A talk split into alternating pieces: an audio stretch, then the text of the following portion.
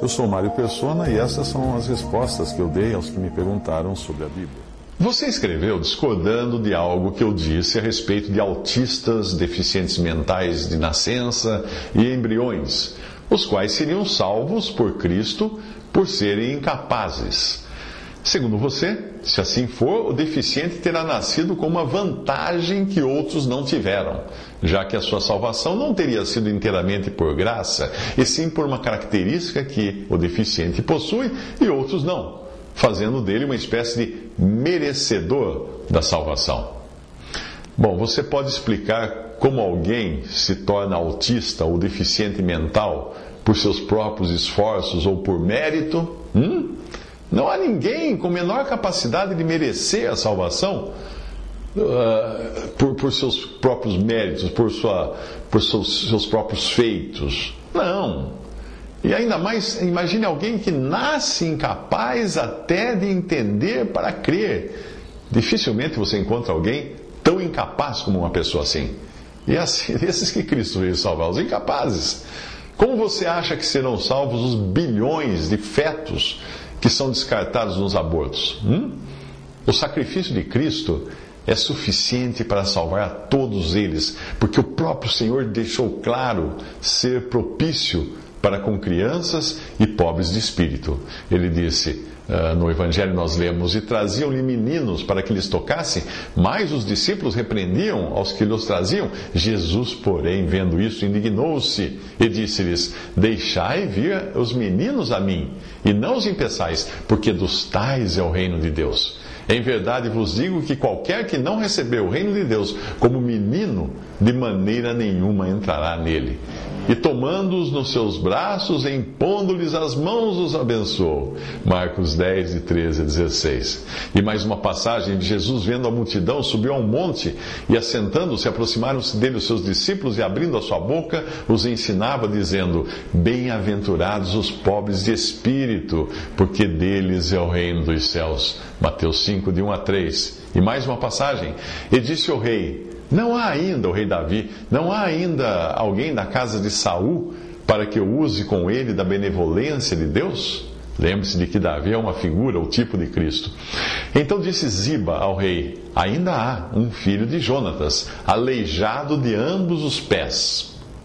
Morava, pois, Mefibosete, que é o filho de Jonatas, em Jerusalém, porquanto sempre comia à mesa do rei e era coxo de ambos os pés. 2 Samuel 9, de 3 a 13. O sangue que Jesus derramou na cruz é suficiente e eficaz para trazer salvação aos que morrem antes da idade da razão e também aos deficientes de incapazes de se aproximar de Jesus por uma fé consciente. Em 2 Samuel 12, 23, nós vemos que o rei Davi uh, estava na certeza de que iria se encontrar com seu filho recém-nascido e morto. Considerando que Davi, que também é a figura de Cristo, está hoje no céu, como teria o seu filho chegado lá sem entender para crer? Se morreu o bebê? Mais graça do que isso é impossível imaginar. Veja a passagem: disseram-lhe seus servos: Que é isso que fizeste? Pela criança viva, jejuaste, choraste, porém depois que ela morreu, te levantaste e comeste pão? Respondeu ele: Vivendo ainda a criança, jejuei e chorei, porque dizia: Quem sabe se o Senhor se compadecerá de mim e continuará viva a criança. Porém, agora que é morta, por que jejuaria eu? Poderei eu fazê-la voltar? Eu irei a ela porém ela não voltará para mim. 2 Samuel 12, 21 a 23. As religiões perversas, como aquelas que pregam a reencarnação para a eliminação do karma ou do pecado, é que não deixam espaço para a graça e para a misericórdia de Deus. Não, não deixam. Os adeptos dessas religiões olham para um deficiente mental como sendo alguém que aprontou alguma coisa numa vida anterior para ser merecedor agora de tamanho sofrimento. Em contrapartida, quem não traz qualquer deficiência é visto como alguém espiritualmente superior, já que não está aqui sofrendo para pagar pelos pecados de uma suposta vida anterior. Mas a Bíblia ensina que toda imperfeição é consequência do pecado que arruinou a criação lá no princípio, por intermédio do primeiro casal de seres humanos. E a Bíblia ensina também que o pecado passou assim a todos os homens, todos os seres humanos, trazendo também imperfeição e morte. O remédio para isso não é outro senão a graça de Deus e a salvação por meio do sacrifício de Cristo, pois do mesmo modo como o pecado entrou na criação por um só homem, por um só, Deus providenciou que ele saísse por um só homem, Jesus. Mas somente os que creem nele e no seu sacrifício remidor é que podem desfrutar desse privilégio, ou, como eu já disse, aqueles que estão incapacitados de crer por alguma deficiência mental, ou então porque morreram antes da idade da razão. Veja esta passagem, portanto, como por um homem entrou o pecado no mundo e pelo pecado a morte, assim também a morte passou a todos os homens, por isso que todos pecaram. Porque até a lei estava o pecado no mundo, mas o pecado não é imputado, não havendo lei.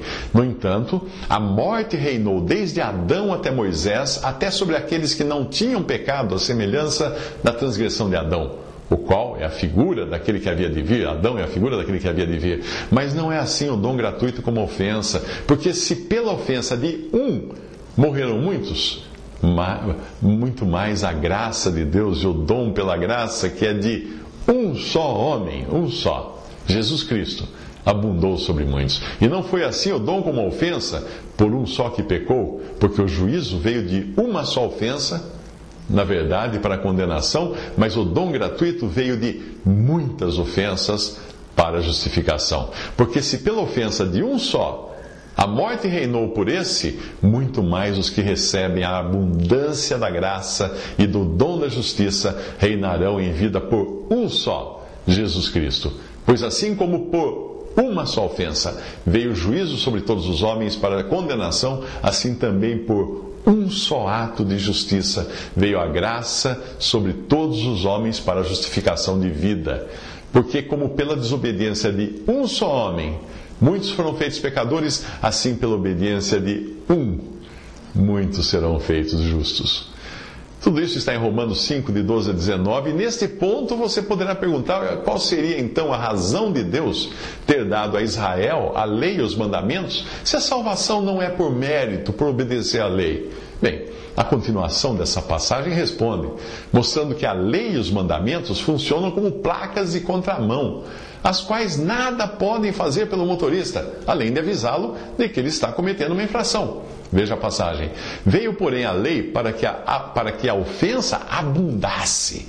Mas onde o pecado abundou, superabundou a graça. Para que assim como o pecado reinou na morte, também a graça reinasse pela justiça para a vida eterna. Por Jesus Cristo, nosso Senhor. Romanos 5, de 20 a 21. Portanto, a lei e os mandamentos não salvam. Eles apenas, apenas acusam ou fazem abundar a, a ofensa, torná-la maior, mais, mais grave.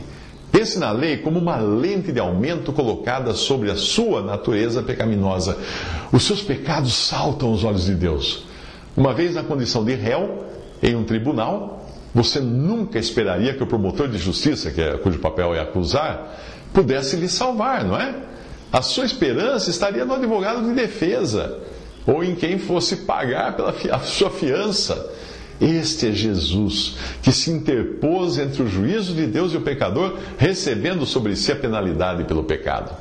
Existe mais um detalhe que você precisa ter em mente, e este é que, antes de uma pessoa exercer fé em Jesus, é preciso que o Pai tenha dado essa pessoa ao Filho, para ser salva. Portanto, a salvação não começa por você em momento algum. Não começa por sua própria iniciativa. Esqueça ela começa por iniciativa do Pai. E esse começo da salvação foi na eternidade, antes que existissem todas as coisas, pois os salvos escolhidos foram escolhidos antes da fundação do mundo.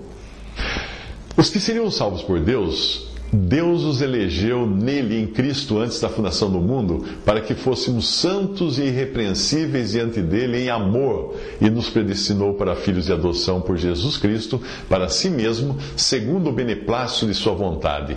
Nele, digo, em quem também fomos feitos herança, havendo sido predestinados conforme o propósito daquele que faz todas as coisas, segundo o, conselho ou o propósito da sua vontade, não da nossa. Com o fim de sermos para louvor da Sua glória, nós os que primeiro esperamos em Cristo, em quem também vós estáis, depois que ouvistes a palavra da verdade, o evangelho da vossa salvação, e tendo também nele crido, fostes selados com o Espírito Santo da promessa, o qual é o penhor ou garantia da nossa herança para a redenção da possessão adquirida para louvor da sua glória. Efésios 1, de 4 a 11. Portanto, se um dia você creu em Jesus como seu Salvador e Senhor, é porque lá atrás, lá atrás, o Pai deu, deu você ao Filho, para que o Filho salvasse você. Então, um dia, depois de você nascer, o Espírito Santo lhe incutiu vida, para que você pudesse sentir o peso dos seus pecados e crer na palavra de Deus, que é o que a Bíblia chama de novo nascimento. Foi só assim que você teve condições de crer, recebendo então o Espírito Santo que vem habitar no crente como garantia da sua salvação. Recapitulando, primeiro você foi escolhido, depois você foi entregue pelo Pai ao Filho para ser salvo, depois você nasceu de Deus, recebendo vida e purificação pela palavra e pelo Espírito, para só depois crer em Jesus e ser selado pelo Espírito Santo. Jesus disse: Ninguém pode vir a mim se o Pai que me enviou o não trouxer, e eu o ressuscitarei no último dia. E dizia: Por isso eu vos disse que ninguém pode vir a mim se por meu Pai não, não lhe for concedido. E a vontade de quem me enviou é esta: que nenhum eu perca de todos os que me deu, que o Pai me deu. Pelo contrário, eu o ressuscitarei no último dia. João 6, 44 a 45 e também o versículo 39. Visite respondi.com.br.